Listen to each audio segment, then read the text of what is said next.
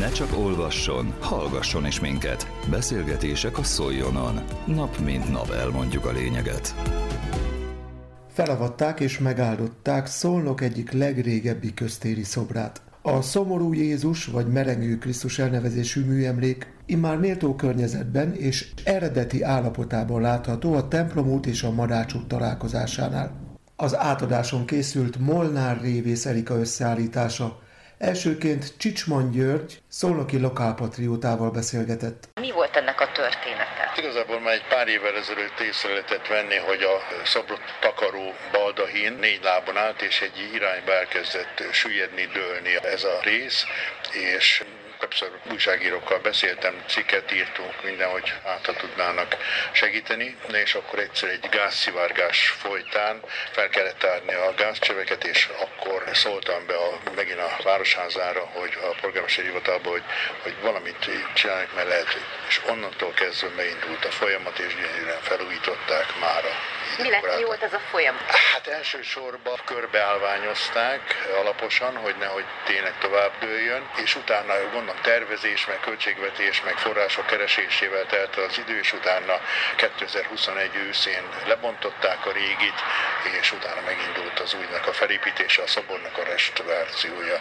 Ön számára miért volt fontos, hogy megújuljon az? Mivel 70 éve mellette lakom, tehát szinte szomszédom ez a szobor, és hát végigláttam a szocializmusban, amit műveltek vele csúnya dolgokat. Hosszú lenne felsorolni, hogy miket láttam, és tragikusak voltak. Volt egy felújítás, az nem teljesen úgy sikerült, ahogy azt a bibliai jelenetbe le van írva, de most teljesen korrektül helyre lett állítva minden, ahogy volt eredetileg megcsinálva. Ön szerint merengő Krisztus vagy szomorú Jézus? Van ennek jelentősége? Hát van jelentősége emlékszem rá, hogy a 80-as években, mikor ledöntötték, és a feje is letört a szobornak, bejelentettem a rendőrségnek, hát nem találták meg a tettest, de akkor kezdett egy ilyen sajtó megjelenni, hogy a merengő Krisztus meg kellene csinálni.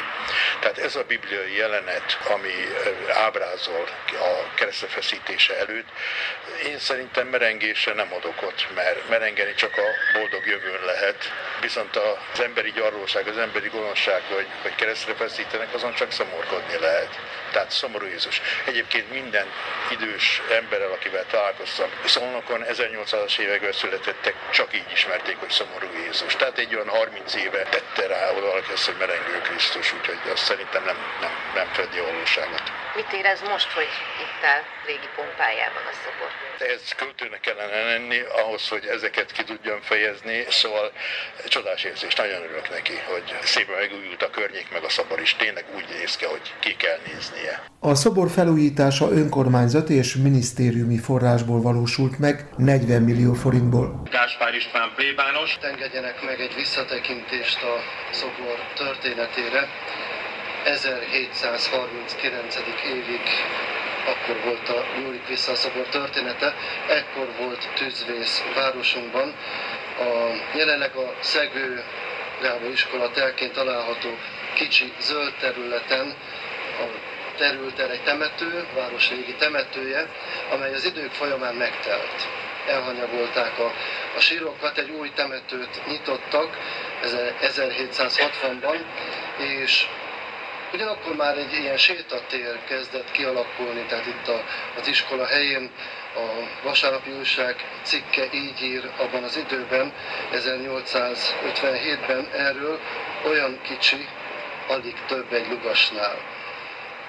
Itt helyezkedett el egy kis kápolna, és ebbe a kápolnába kapott helyet a történelem folyamán, hol Ecce Homónak hívott szobor, hol Szomorú Jézusnak, hol pedig Merengő Krisztusnak hívott szobor. 1857 és 1881 közötti időszakban a szobrot el kellett helyezni a kápolnából. Nagyon sok olyan atrocitás értelmű miatt megmaradt az üres kápolna és a szobor már ezen a helyen került elhelyezésre a ma is álló és gyönyörűen felújított baldahinos kőoszlopos felépítményben. 1881-ben a Habsburg Birodalmi kataszteri térképen már látható, hogy ott van a kápolna, és itt van külön ez alatt a baldakin alatt a szobor. Sajnálatos módon a 1970-80-as években szintén vandál támadásoknak esett áldozatául a szobor, hazafias népfront, környezetvédelmi és városszépítésű bizottsága vette pártfogásba a műemléket, 96-ban, 1996-ban restaurálták, törhetetlen anyagból készült búrát is kapott, 2005-ben vették fel a műemléki jegyzékbe. Ennyit röviden a történetéről. Azt gondolom, hogy a városunknak az égköve lett szemet gyönyörködtető látvány. Valahányszor el, elmentünk itt mellette az elmúlt napokban, vártuk, hogy mikor kerül a szobor átadásra, leleple, leleplezésre, hogy teljes szépségében tudjunk benne gyönyörködni. Nagyon nagy köszönet illeti a városnak a vezetését, nagyon nagy köszönet illeti a városüzemeltető KFT-nek a munkáját. Azt gondolom, hogy valóban városunknak a, a ékszere, gyöngyszeme, drága köve lett.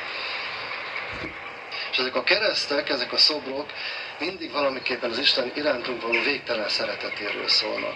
Én kívánom azt, hogy valahányszor elmegyünk emellett a szobor mellett, akár autóval, akár gyalogosan, hogy erre emlékeztessen bennünket, hogy mit tett értem az Isten, hogy ennyire szeret engem, és ez a szobor azon túl, egy gyönyörű művészeti alkotás is gyönyörűen fel lett újítva, az Istennek a irántam való végtelen, mondhatom így, végletekig elmenő szeretetének a jelképe. A műemlék felavatásán Szolnok polgármestere Szalai Ferenc is megosztotta gondolatait a közönséggel. 13 alkalommal pusztult el a város. 13 alkalommal kellett a várost újraépíteni, újra felhozni olyan szintre, hogy egy működő, életképes város legyen. Aztán az 1800-as évek végén, 1876 táján a város megyei vált. A megye központjává vált annak az erőnek köszönhető egyébként, amit a hitélete is jelképezett. Az átkelőhely, a vasút jelképezett. Egy nagyon-nagyon komoly eredmény ez ebben a városban, hogy mi azóta is a megye fővárosa lehetünk. És most, amikor itt állunk, a merengő Jézus, a szomorú Krisztus, a bármilyen névre hallgató, de gyönyörűséges szobor előtt, az embernek legyen ott a lelkében, hogy akinek a hitélete rendben van, ahol úgy különösebb baj nincs. Akinek a lelkében rend van és a fejében rend van, ott sincsen különösebb baj. És hogyha figyelik a város ünnepségeit, rendezvényeit, programjait, az egyház képviselői mindig ott vannak. Mindig elmondják ezeket az örök érvényű, nagyon-nagyon mély gondolatokat, amit ma is hallhattunk. És ott van a hadsereg. Ott vannak a katonák, akik zenélnek, de ha más nem koszorúznak azért, hogy mutassák azt, hogy az egyenruha, hogy a katona, a lelkében és a fejében lévő rendel, a hitélet által közvetített lelki egyensúlya a legfontosabb része a világnak. Nagyon figyeljünk erre. Legyen rend a lelkünkben, legyen rend a fejünkben, és akkor az értékek szépen sorban egymás után jönnek, és vihetjük tovább. És azok az értékek, amelyeket, amelyeket ránk bíztak, fejlesztendőek. Forintot kellett összegyűjteni ahhoz, hogy ez a szobor most így álljon az egyházaknak köszönet, hogy az egyházi alapítványokat rendelkezésünkre bocsátották. Soltész Miklósnak köszönet, hogy ott, ahol a legnagyobb döntések születnek mellénk. És hát nem csak ezzel a szoborral, hanem az elő, előbb említett templom felújításokkal is. Szolnok elmondhatja, hogy igenis vigyáz azokra az értékekre, amelyeket kapott, és fejleszti, erősíti, hogy a gyerekeknek aztán tovább tudja adni.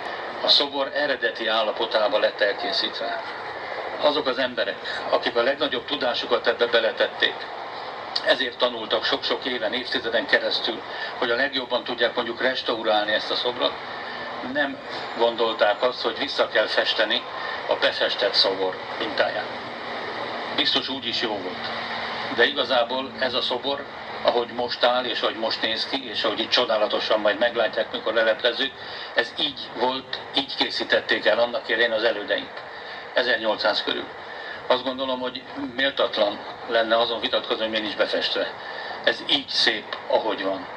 Ez egy gyönyörű része a városnak. És hogy ennek a gyönyörű résznek neve lehessen, hagyj kérjem az ökumenikus lelkészkört, tegyen egy javaslatot arra, hogy hogy hívjuk, hogy nevezzük el ezt a teret. Mi legyen a neve ennek a térnek, mert amikor megjelenítettük, hogy hol is lesz az az ünnepség, csak azt nem tudtuk megmondani, hogy hol van. Tehát, hogy a Madács útnak a templom út kereszteződésében valahol. Legyen neve ennek a térnek. Valami méltó neve legyen ennek a térnek. Az előző percekben Molnár Révész Erika összeállítását hallották.